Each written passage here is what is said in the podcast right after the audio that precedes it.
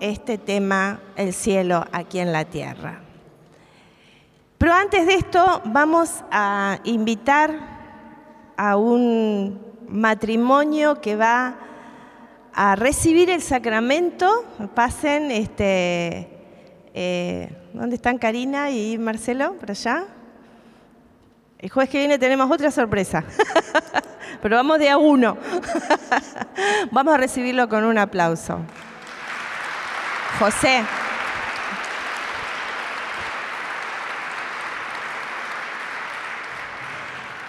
Bueno, ustedes pertenecen al obededón de Villa Gobernador Galvez. Vamos a pedirle a los de Villa Gobernador Galvez que se pongan de pie, los obededón de Villa Gobernador Galvez. Vamos a darle un aplauso. Qué lindo. En la casa de Anita, levanta tu mano Anita, ella ha puesto su casa para el Señor. Y lo guían Marta y Rubén. Un aplauso entonces para ellos también y los que asiduamente vienen. Es hermoso estos grupos de familia, ojalá que sigan multiplicándose. Si alguno quiere poner su casa para el Señor, yo les puedo asegurar que reciben bendición tras bendición. 10, 12 personas son las que se reúnen todos los miércoles, una hora. Una hora justa es de 8 a 9. Esos son los grupos en casa de familia que se llaman Obededón. Bueno, y ellos, eh, comenzó, ¿comenzaste vos? En julio del año pasado. En julio del año pasado. Y contanos un poquitito. Ella no quiere hablar, pero yo la voy a hablar igual. ¿Qué pasó en tu corazón cuando empezaste a venir al, grupo de Obededón? Eh, bueno, yo empecé porque me la crucé un día Anita en la calle y ella me invitó. Y fue el momento justo porque no estaba pasando por un buen momento en mi vida. Estaba perdida. Y me invitó y le dije que sí, y bueno, de ahí empecé, fui a la primera reunión que estaban ustedes, y a la siguiente reunión empecé a ir con mi esposo. ¿Y qué pasó con vos, Marcelo? No, bárbaro, fue una bendición bárbara también, porque también tenía unos errores en mi vida y bueno, sanados. Qué bueno, fíjense en lo que significa el empezar el camino del Señor. ¿Y qué es lo que van a hacer ustedes el 29 de febrero? No sé quién quiere hablar. Acá se cambia. Casi siempre son las mujeres las que hablan. Vamos a recibir la bendición del Señor. Vamos a casarnos, si Dios quiere. ¿Qué tal? Vamos a darle un aplauso. Bendito sea el Señor. Y este cambio, este deseo de ordenarse eh, en, el área de Dios, en lo que Dios nos va pidiendo, viene como consecuencia de un cambio del corazón de ustedes. También eh, está viniendo tu hijo. A ver, levanta la mano, Mateo. No te vamos a hacer pasar acá, pero por lo menos levanta la mano. Allá está Mateo. Bueno, qué lindo el padrino. Va a ser él. bueno, le vamos a pedir al Señor que bendiga abundantemente el matrimonio de ustedes, esta nueva etapa donde ustedes van a, entrar por este altar, por este, por este lugar, van a entrar los dos, pero se van a ir tres, Jesús con ustedes. Amén, que este sea un tiempo nuevo para ustedes, eh, de transformación, de cambios, y que Dios los levante, los fortalezca en todas las áreas de su vida y que puedan ser también esas personas de bendición para otros que tal vez como ustedes están en caminos que, no son los, los, buenos, con dificultades en su vida, que ustedes puedan ser canal por donde Dios pase. Vamos a, darle gracias a Dios por la vida de ellos, vamos a ponernos de pie y darle un aplauso. ¿A qué hora se casan? El 20. A las 8. Los que quieran venir el 29 a las 20 horas acá.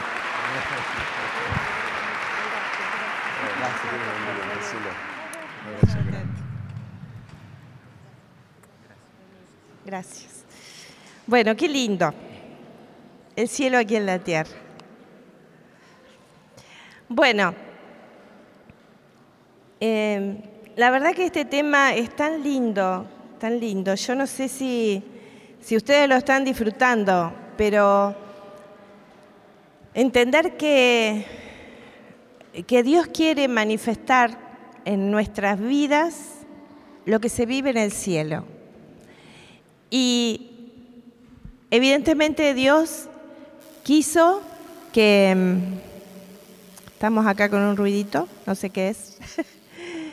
Eh, Dios ha querido enseñarnos a través del Padre nuestro que Él quiere que vivamos el cielo aquí en la tierra. ¿Cómo rezamos en el Padre nuestro? Hágase tu voluntad aquí en la tierra como en el cielo. Y nosotros decimos, en el cielo hay enfermedad, entonces en la tierra, ¿qué tiene que pasar? Tampoco. En el cielo hay miseria, entonces acá tampoco. En el cielo, ¿se imaginan a Jesús y a María peleándose? ¿Se imaginan a alguien en el cielo diciendo, bueno, no me hables más? ¿Eh? ¿Se imaginan eso en el cielo? ¿Verdad que no? Tampoco acá. El Señor quiere, y si nos dice el Señor que hagamos esta oración, ¿se imaginan a alguien en el cielo con miedo? ¿Con pánico? ¿Con fobia? ¿Se imaginan a alguien en el cielo fumando? ¿Se lo imaginan drogándose alguien en el cielo? ¿Alguien ahí alcoholizado? ¿Se lo imaginan? Entonces aquí en la tierra no tiene que haber nada de eso. Ahora, ¿cómo lo hacemos? Me pregunto y les pregunto, ¿cómo se hace para vivir el cielo aquí en la tierra? Y si el Señor nos da el Padre nuestro, Quiere decir que todo lo que Dios nos dice que se puede hacer es porque se puede. Entonces, decirle al hermano que tenés al lado, se puede vivir el cielo aquí en la tierra.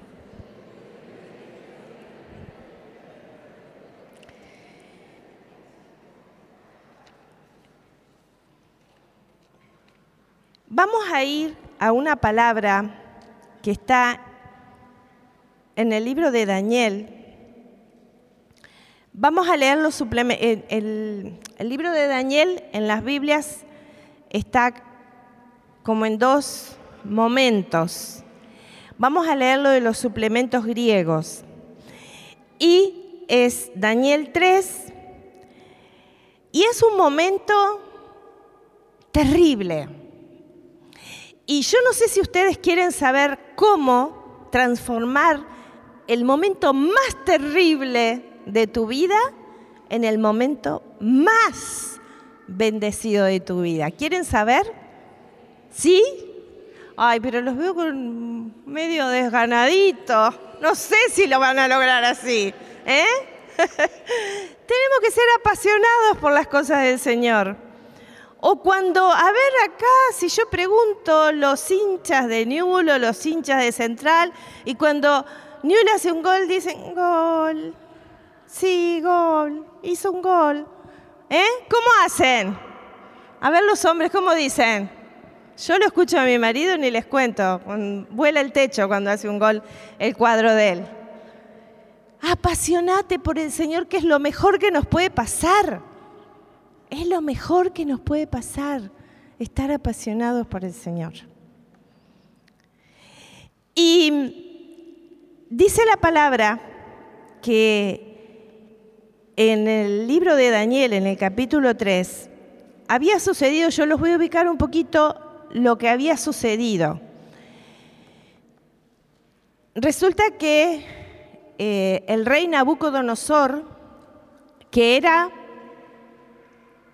el, rey supremo en ese momento, eh, un poder, el rey con más poder, con más dominio sobre todos los reinos en ese momento de la tierra, y también un reinado muy, muy déspota, muy tirano. Y a pesar de todo eso, Daniel, que vivía trabajando para el rey, había logrado un lugar de bastante privilegio y bastante consideración para el rey. Y resultado, resultado de eso, eh, los, los que estaban cerca del rey estaban llenos de envidia. ¿Conocen algo de así? Que cuando alguien progresa, los otros les da mucha envidia. Y así trataban por todos los medios de hacer salir a Daniel de ese lugar, pero no encontraban, porque él era tan honesto, era tan eficiente en su trabajo, no es que fuera al trabajo y se ponía en su Facebook a hacer otras cosas. No, no, no le encontraban detalle. Como todos los, los, católicos que vamos a trabajar y trabajamos las ocho horas en lo que tenemos que trabajar, ¿o no? Porque a veces pasa eso, ¿no? Y no le encontraban. Era re honesto, re eficiente, pero uno de ellos dijo, yo sé en qué lo podemos hacer caer. Vamos a hacer un decreto que se adore a Nabucodonosor y que el que no lo adore va a ser tirado al horno de fuego. Y bueno, Daniel y los cuatro y los tres jóvenes no adoraron a la estatua del rey Nabucodonosor. Y el rey se puso furioso y los condenó al horno de fuego. ¿Por qué fueron condenados? ¿Por qué pasaron por este momento tan terrible? Por ser fiel a Dios. Decirle que tenés al lado, no te distraigas, escucha bien lo que sigue, porque esto les pasó por ser fiel a Dios. Bueno, ¿qué pasó? Allá fueron al horno. Estamos al horno, como dicen los chicos ahora, ¿no? Debe ser distraído de acá. Recién nos estamos dando cuenta. Pero, a pesar de esto, miren lo que hicieron los jóvenes. Y ellos caminaban en medio de las llamas, alabando a Dios y bendiciendo al Señor. ¿Te ha pasado de estar en una prueba difícil y te has puesto a alabar a Dios o te has puesto a quejarte de Dios? O a enojarte de Dios, con Dios. He dicho, ¿por qué me pasa esto, Dios? Que yo voy todos los jueves al grupo de oración del tercer día. Y mira lo que me pasa. Vos tenés la culpa. O digo, bueno, no voy más. Me enojé, pasó esto, me enojo, no voy más. No voy más a misa. La culpa la tiene Dios. Cuando en realidad la culpa de, las cosas malas que nos pasan las tiene el demonio y a veces nosotros que no hacemos las cosas bien, porque no le vamos a echar toda la culpa tampoco. ¿eh? A veces nosotros mismos no hacemos lo que debemos hacer, no escuchamos, no obedecemos y o la culpa la tiene Dios o la tiene el diablo, pero yo libre. y ellos empezaron a alabar a Dios. ¿A dónde? En el horno de fuego. En el horno de fuego. ¿Cómo está tu horno a veces? ¿Y qué haces cuando estás tirado en un horno de fuego? Y empezaron a decir, porque tú eres justo en todo. No le dijeron, mira qué injusticia. Yo, te, yo dije que no, me adora, no adoraba a las estatuas ni adoraba a otro rey que no fuera a ti, Señor. Le podrían haber dicho, vos no sos justo porque yo me porté bien. Y mira lo que me pasa. No, ellos dijeron, tú eres justo. Confianza extrema en Dios en todo momento. Decirle al hermano que tenés al lado, confianza extrema en toda situación y en toda circunstancia y en todo momento. ¿Qué es esto? Cuando pasás por una enfermedad, cuando pasás por un problema económico, cuando te traicionan, te engañan, te mienten, te defraudan, aquellos que vos pensaste que más iban a estar a tu lado en alguna circunstancia, ¿a quién le ha pasado eso? A mí me ha pasado. ¿Eh? ¿A vos también? Ah, bueno, yo somos dos, por lo menos tres, cuatro, cinco.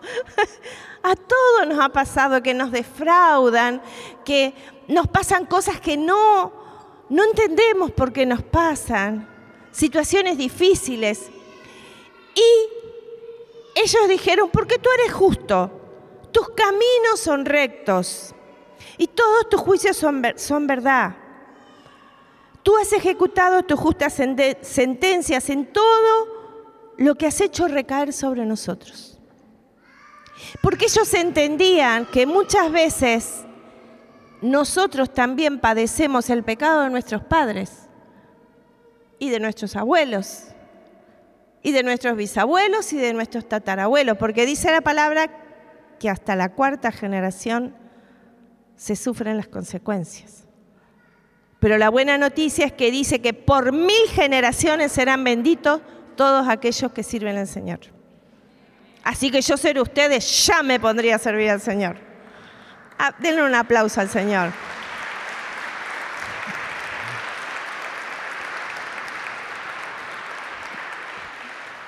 Entonces, lo primero que hicieron ellos fue, primero, alabaron. Digan conmigo, alabaron. ¿Qué tengo que hacer yo entonces cuando paso por una crisis? No importa lo que me está pasando, yo alabo. Yo te alabo, Señor. Tú eres el Dios de la justicia, el Dios de la verdad. Tú eres el Todopoderoso. En esta situación yo te alabo. Porque si tú lo permites por algo es. Lo segundo que hicieron, miren, eh, ellos empezaron a moverse en el horno de fuego. No se quedaron acurrucaditos ahí en un riconcito, bueno, que nos quemen las llamas ahora. No, ellos empezaron, dice la palabra, que ellos estaban moviéndose en el horno, caminando en medio de las llamas. Ellos empezaron a moverse, no miraron las llamas, dijeron, vamos a alabar al Señor y nos vamos a poner en movimiento te tenés que poner en movimiento en medio de la prueba. Porque ¿qué hacemos a veces nosotros? A la cama o a la queja. Agarro el teléfono y me quejo con fulano y me quejo con sultano y me quejo con mi mamá y me quejo con mi papá y me quejo, salgo afuera con pasa el vecino y me quejo con el vecino, voy a la carnicería, me quejo en la carnicería, voy a pagar la luz, me quejo ahí en la cola también, en todos lados me quejo y me quejo y me quejo. Mal, mal. Yo tengo que dar gracias, alabar y moverme, hacer algo. Yo dice, pero es que no soluciono nada moviéndome en medio de un horno de fuego movete. Decile al hermano que tenés al lado, ponete en movimiento. Y, y entonces, lo otro que hicieron fue arrepentimiento profundo, porque ellos dicen, eh, Señor, te pedimos, acá venimos con nuestro corazón contrito y nuestro espíritu humillado para que nos hagas aceptable. Y ahí ellos hablan y le piden perdón al Señor. No lo vamos a leer todo porque quiero tomar otro texto bíblico también para, para trabajar. Y después otra cosa, o sea, primero alabar, segundo moverse, tercero arrepentimiento profundo, porque vieron que a veces decimos, la culpa es del otro. Por ejemplo, tu hijo no te llama o se enojó y la culpa es del hijo. Pero ¿cómo fuiste vos cuando ese niño tenía tres años? Cuando tenía cuatro, cuando tenía cinco, cuando tenía seis. ¿Qué pasó? ¿Es todo el problema de tu hijo? O los padres, también, a veces los chicos. No, es que mi papá no me comprende, no, es que mi... ¿Cómo sos vos como hijo? No, en los esposos. No, es que mi esposo. No, no sabes lo que es mi esposa. ¿Cómo sos vos?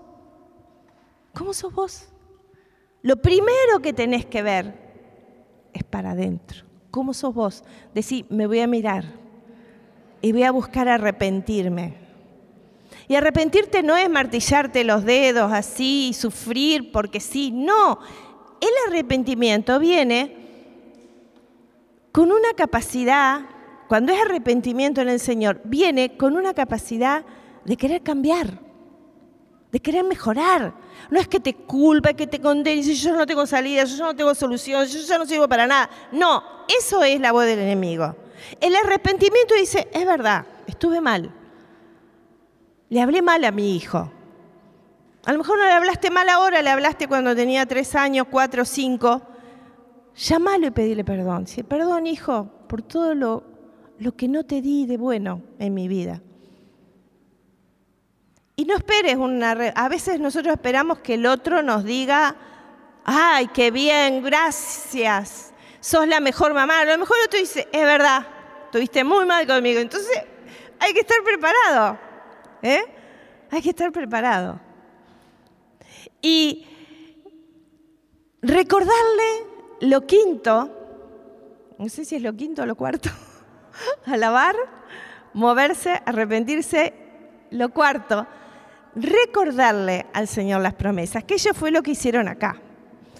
Eh, Señor, líbranos conforme a tus obras maravillosas, en el versículo 43, y da gloria a tu nombre, que sean confundidos todos los que hacen daño a tus servidores. Miren qué, oración. Que sean confundidos los enemigos de tu, de tu reino y de tus servidores. Pero para decirle de tus servidores vos tenés que ser un servidor cabal. Estar entregado con toda tu vida, con toda tu alma, con todo tu ser al Señor y servirlo. ¿Dónde? Donde quiera que te encuentres. Estar insertado en una comunidad, por supuesto, pero también saber que vos sos servidor de día y de noche, de tarde y de mañana. Y que donde quiera que estés, en tu trabajo, en el grupo de tus amigos, en, tu familia, en la calle, siempre sos servidor del Señor. Siempre tenés el sello del Espíritu Santo. Y toda oportunidad es buena para proclamar a Cristo. Eso es servidor. Eso es ser servidor. Y entonces, miren lo que pasó. Miren lo que pasó. Las llamas se elevaban hasta 25 metros. ¿Ustedes tienen idea de lo que son 25 metros? 25 metros. A ver, vení Jairo, que vos sos. Un paso medio grande es un metro, ¿no? Más o menos así. ¿Eh? A ver, caminá más o menos 25 metros para allá. 25 metros. Eh, ¿Y el paso que es un metro más o menos? A ver. Ahí. ¿Eso es un metro o más? Eso es más de un metro. ¿Eh? Menos, menos, menos. Ahí un metro, más o menos, ¿no? Bueno, pasos así, da. 25. 2, 3, 4, 5, 6. Chau, Jairo. A ver. ¿Cuántos van? Bueno. Quédate ahí nomás porque si no te vas de la iglesia. 25 metros. Las llamas. Gracias, Jairo. Un aplauso para Jairo. 25 metros de altura. Y al extenderse, abrazó a los caldeos que se hallaban alrededor del horno. Lo que era ese horno, terrible. Se quemaron todos los que estaban ahí. Los curiosos dijeron, a ver qué pasó con... ¡Fum! La llama los agarró a ellos también. Y, pero pasó algo. Acá hubo un cambio de atmósfera. Acá hubo una transformación sobrenatural algo pasó. El ángel del Señor bajó al horno. Al mismo tiempo que Azarías y sus compañeros alejó del horno la llama de fuego y produjo en medio del horno como una brisa, una frescura de rocío. De manera que el fuego no los tocó para nada ni les causó ningún tormento. ¿Estás dispuesto a hacer lo mismo que estos jóvenes? Yo sí, de todo corazón. Yo quiero vivir así. Pero hay que obedecer, hermanos. Hay que obedecer lo que dice la palabra. Hay que tener la palabra metida en el corazón. Si estás pasando por un horno, alabá, movete, arrepentite y recordale al Señor las promesas. Y la otra palabra que quiero compartir con ustedes está en el libro de Josué, en el capítulo 1. Dice la palabra que Josué se quedó solo porque solo sintiendo que tenía que hacer algo, porque Moisés había muerto. Y hasta ese momento todo venía de este líder. Moisés levantaba su vara y el mar se abrió. Moisés golpeaba la roca con la vara y el agua brotaba en el desierto. Moisés oró y empezó a venir, a descender maná. Y dice la palabra que durante 40 años ellos fueron alimentados sobrenaturalmente en el desierto. Y y dice que el maná venía a la noche, ellos se levantaban y el maná estaba a su alcance, no en su boca, a su alcance. No sé si me entienden. Una cosa es que te lo den en la boquita, ¿sí? Y otra que vos lo tengas que ir a buscar. Esto para los que dicen, a mí Dios no me ayuda, vos te tenés que mover y salir a buscar tu maná. Y la palabra dice que el Señor le dice a, Josué, sé fuerte y valiente. Y decirle a tu hermano, sé fuerte y valiente. Y le dice otra vez, sé fuerte y valiente, sé fuerte y valiente, sé fuerte y valiente. Y no es una sugerencia. Si querés, Josué, podés ser fuerte y valiente. No es una sugerencia, es una orden, es un mandamiento. Sé fuerte y valiente. Porque esta prédica es para aquellos que quieren salir adelante. Yo creo que todos los que, los que estamos acá y los que nos están viendo a través de los medios de internet es porque quieren salir adelante y quieren ir más allá de lo que han logrado hasta este momento. Y solo confiando en Dios. Y, Josué estaba en un punto en que cesó el maná, cesó esa previsión sobrenatural. Pero Dios le dice algo, que eh, le dice, no temas ni te acobardes, porque el Señor tu Dios estará contigo a donde quiera que vayas.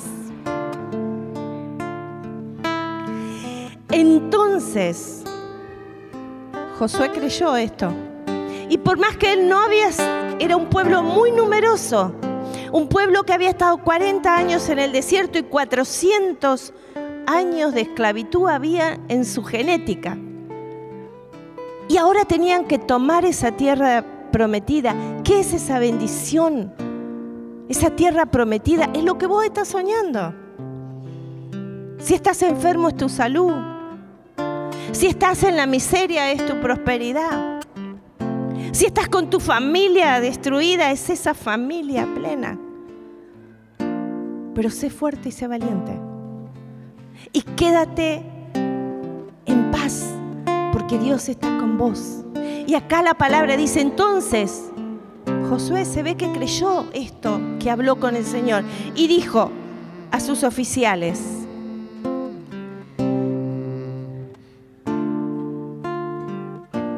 Pasen por medio del campamento y ordenen al pueblo, diciendo, preparen provisiones para vosotros, porque dentro de tres días, de sí, tres días, cruzarás el Jordán para entrar a poseer la tierra. Y tres días es un tiempo perfecto. Al tercer día que pasó, resucitó el Señor. Al tercer día en las bodas de Caná pasó el milagro. Si ustedes van a ver el 3 en la Biblia, es un número que habla de un tiempo que nos lleva a la bendición. Y cesó el maná y al cesar esa provisión sobrenatural, Dios les da una orden, preparen las provisiones.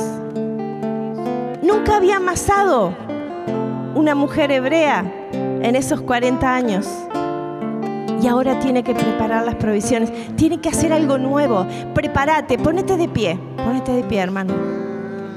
Y quiero que vos entiendas, y yo también, que no es casualidad lo que estamos viviendo hoy aquí. No es porque sí. No es que cayó esta palabra, no. Dios pensó en vos, pensó en mí y nos trajo hoy aquí porque proféticamente nos quiere dar algo que marque una nueva dimensión en nuestra vida. Vas a cruzar a otra dimensión. Te lo puedo asegurar si vos tenés fe. Y yo te pido que hagas un acto de fe levantando tu mano y diciéndole al Señor, hoy voy a cruzar a un nuevo tiempo de mi vida. Hoy es el primer día de los mejores días de mi vida. Decilo con fe, créelo, créelo. Hoy vas a cruzar ese Jordán. Hoy ese horno se transforma en el mejor clima que hayas podido vivir en tu vida. Ahí donde estaba preparada tu desgracia, Dios prepara tu maravillosa bendición. Ahí donde el enemigo quería derrotarte, derrumbarte, ahí Dios levanta lo mejor de tu vida. Gracias Señor, vamos a empezar a alabarte. Que pase el tiempo, sé que tu promesa cumplirás que tu promesa cumplirá. Sí, Señor.